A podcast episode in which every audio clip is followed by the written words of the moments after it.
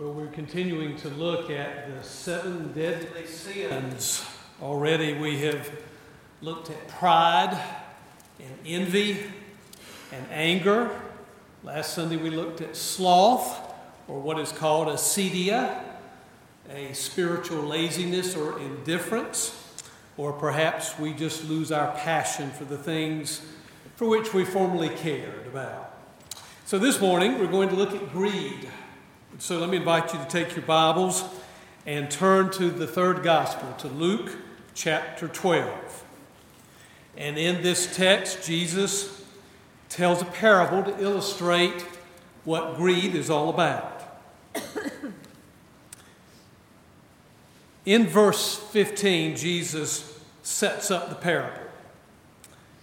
Then he said to them, Watch out. Be on your guard against all kinds of greed or all kinds of covetous behavior.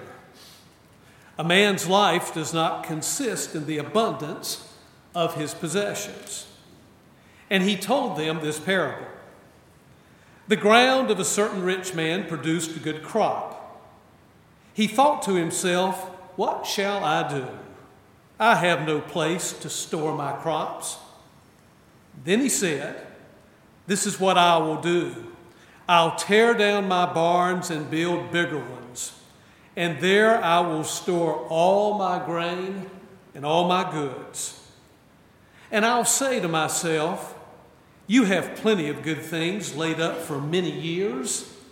Take life easy, eat, drink, and be merry. But God said to him, You fool. This very night, your life will be demanded from you. And then who will get what you have prepared for yourself? This is how it will be with anyone who stores up things for himself but is not rich toward God. Sisters and brothers in Christ, this is the word of the Lord. Thanks be to God. Well, I think that we all could probably agree that greed is an attitude or a behavior to avoid. As best we can, we ought to avoid it.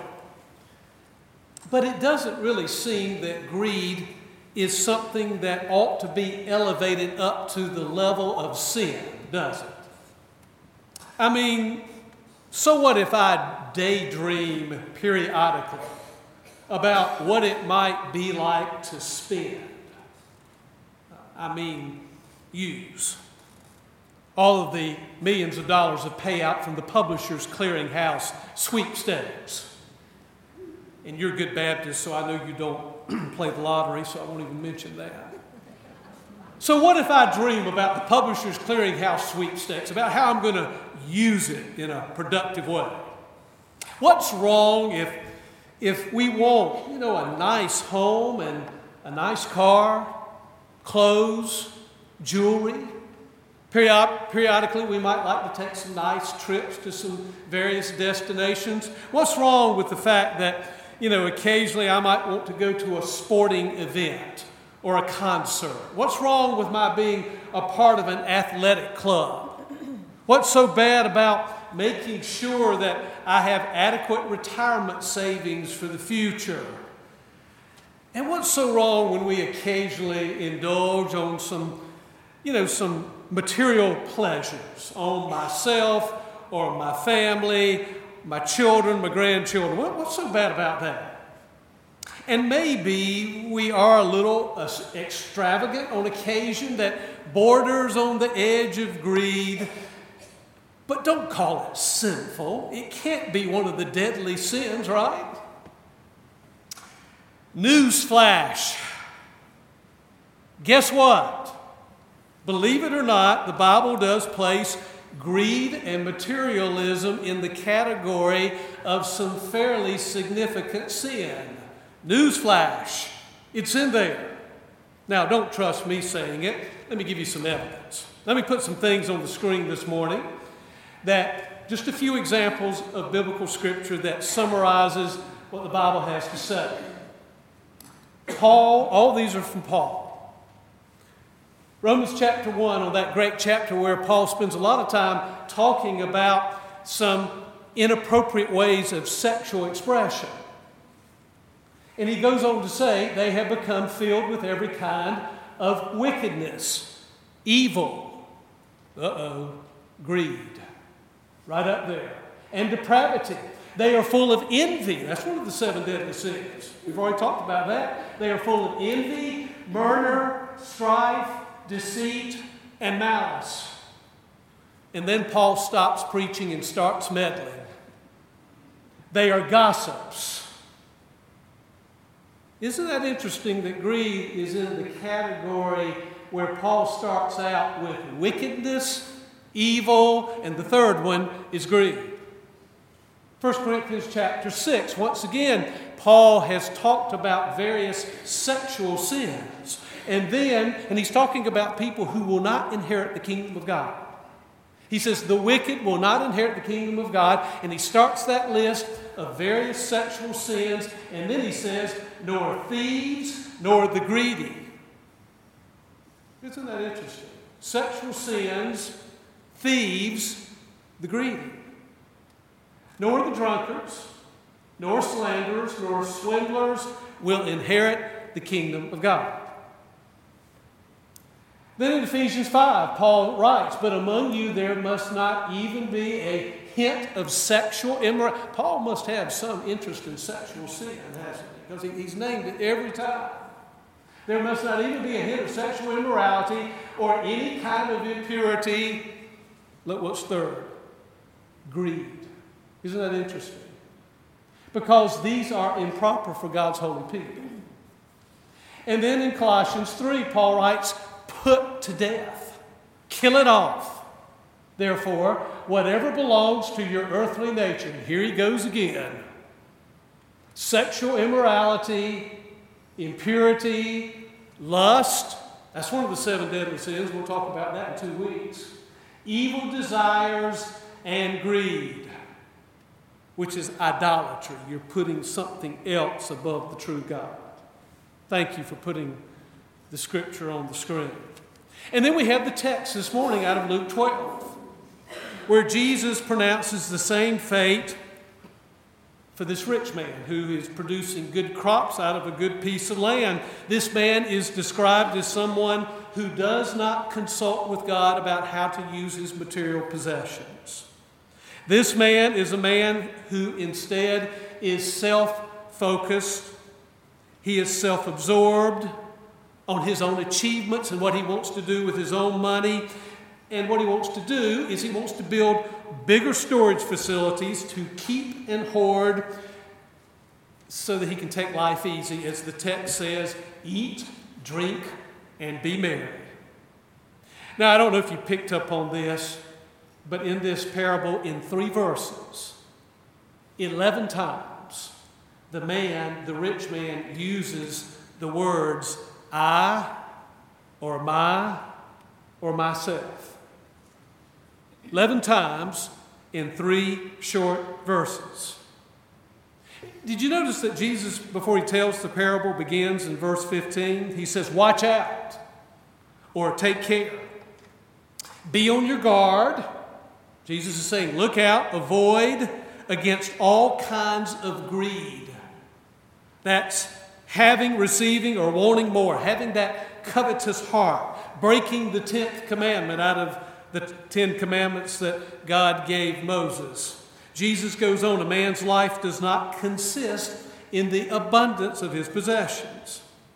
And then Jesus concludes the parable with God calling the rich man in this parable a fool because he's focusing his life on acquiring and keeping only to discover that he's going to die and he can't take it with him. As Billy Graham has said, as I've read in the past, there are no U, there are no U-Hauls that are hooked up to hearses. As the old Spanish proverb goes, there are no pockets in shrouds. You really can't take it with you. And then Jesus makes the final connection in verse 21. This is how it will be with anyone who stores up for himself but is not rich towards God. Isn't it interesting that God calls the rich man at the end of this parable a fool? Now, the word fool in the Greek comes from a word which means to think or to reason. But the word for fool has the letter A in front of it, which in Greek means the absence of, or it can mean no. So, an atheist is someone who says there is no God or there is an absence of God. An ag, a agnostic, is someone who says we do not have any knowledge about whether God can exist. So a fool is someone who does not have any reason or thinking or long term perspective. Their perspective actually is very short sighted. A fool is someone who throws reason and thinking and long term perspective to the wind and moves on without it, not realizing that more can actually mean a lot less in the long run. So that's what the sin of greed does to us. It can throw away the long term, eternal perspective it can throw it away in favor of short term gain and pleasure. Now, we need to be clear about something. Having wealth and money is not considered a sinful thing, biblically speaking. It's not a bad thing that we have money and things and possessions. What the Bible is very clear about is that what leads us into that deadly sin of greed is illustrated by this rich man. First of all, he's full of pride. That's the first deadly sin. And then, because he is full of pride, his money fools him into thinking that it alone is the source of earthly happiness and heavenly gain. So, once again, let's let Scripture speak for Scripture about what's the proper use of our money and our things. So I want to put some more scripture on the screen that Paul gives us from 1 Timothy chapter 6. Paul, in the first scripture, is helping us to understand some of the potential traps of money and the proper use of wealth and possession. This is what Paul writes People who want to get rich fall into temptation and into a trap and into many foolish and harmful desires that pl- plunge men into ruin and destruction.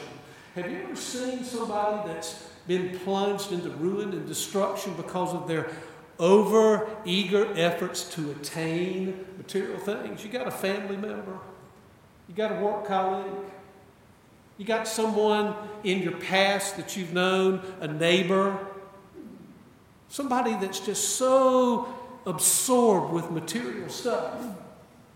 And Paul goes on to say, for the love of money, now, now this is really important to clarify. For the love of money, it doesn't say is the root. It says the love of money is a root of all kinds of evil.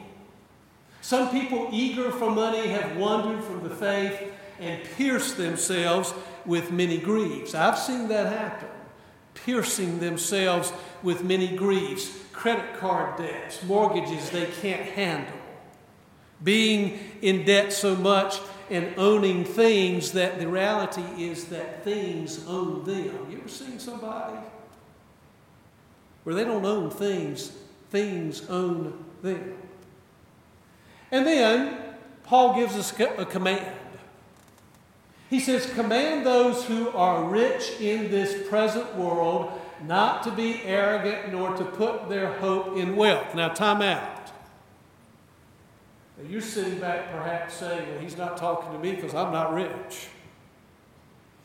But let's understand if we live in the United States of America, and we do, we are rich.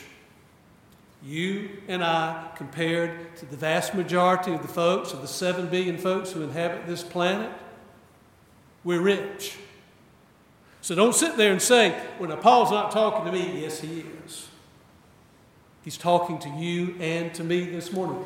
Command those who are rich in this present world not to be arrogant, to put their hope in wealth, which is uncertain. And it is so uncertain. If you don't believe it, think about stock market. Last week and a week and a half, dropping 10%, 1,800 points in a couple of days. 401ks and 403bs and stocks and mutual funds and bonds, everything dropped. You felt it and I did too. So we understand that these sort of things are uncertain, as Paul writes. But we're told to put their hope, we put our hope in God, who richly provides us with everything for our enjoyment. Command them to do good, to be rich in good deeds, and to be generous and willing to share. You hang on to that word generous because that's one of the remedies of greed, is generosity. And then Paul keeps going on. In this way, they will lay up treasures for themselves as a firm foundation for the coming age, so that they may take hold of the life that is truly life. You know, we all want to live the right kind of life and the abundant life, and sometimes we get it mixed up. That it's all based on what we've got and what we have. And then Paul gives us one last word. All this is in 1 Timothy 6. But godliness with contentment is great gain. For we brought nothing into the world. Last time I saw a baby that was born, it was just all skin and bone. Mom and Daddy had to even put clothes on it when it came in. It, it didn't even come with his own suitcase, did, did he or she. We came, brought nothing into the world, and we can take nothing out of it. I've done hundreds of funerals and memorial services in my ministry, and I've never, at least from what I can tell, never seen one person take something out with them when they left. But if we have food and clothing, we will be content with that. Th- those are the two key words to combat and remedy, thank you for putting that on the screen, to combat and remedy greed. It's generosity, it's a willingness to share, and it's contentment with the place that God has, has put us and the things with which He's blessed us. Generosity and contentment are the two remedies, biblically speaking, I think, for that great sin of greed. But you know, as Arthur Gish wrote in his book, Beyond the Rat Race, we buy things we do not want to impress people we do not like. We buy things we do not want to impress people we do not like. So, yes, we do pray that prayer give us this day our daily bread. But sometimes it seems like our trust is more in the American dream than it is in the Lord's Prayer. So we're a little bit like what Elvis sang. You remember Elvis Presley? Elvis sang, We're caught in a trap, and I can't walk out because I love you too much, baby. But you know, it's not a love trap we're caught in, it's a consumer trap, it's a rat race trap. And the trap tells us that happiness and peace is found not in sufficiency, it's found in abundance. That trap tells us that happiness is found not in what we need, it's always found in what we want. Martin Luther the great Protestant reformer, said that there are three conversions necessary. Every person needs to have three conversions the conversion of the heart, the conversion of the mind, and the conversion of the wallet. St. Augustine, the great fourth century bishop of Hippo, said something along this line that God gives us people to love and things to use. And that sin at its core, sin in short, is the confusion of those two things. We start to love things and we begin to use people. So, yes, if we're not careful, greed really can become, I mean, it just kind of silently infiltrates our life in such a way that we don't even hardly see it happening. But if we're not careful, yes, greed can be a most deadly sin.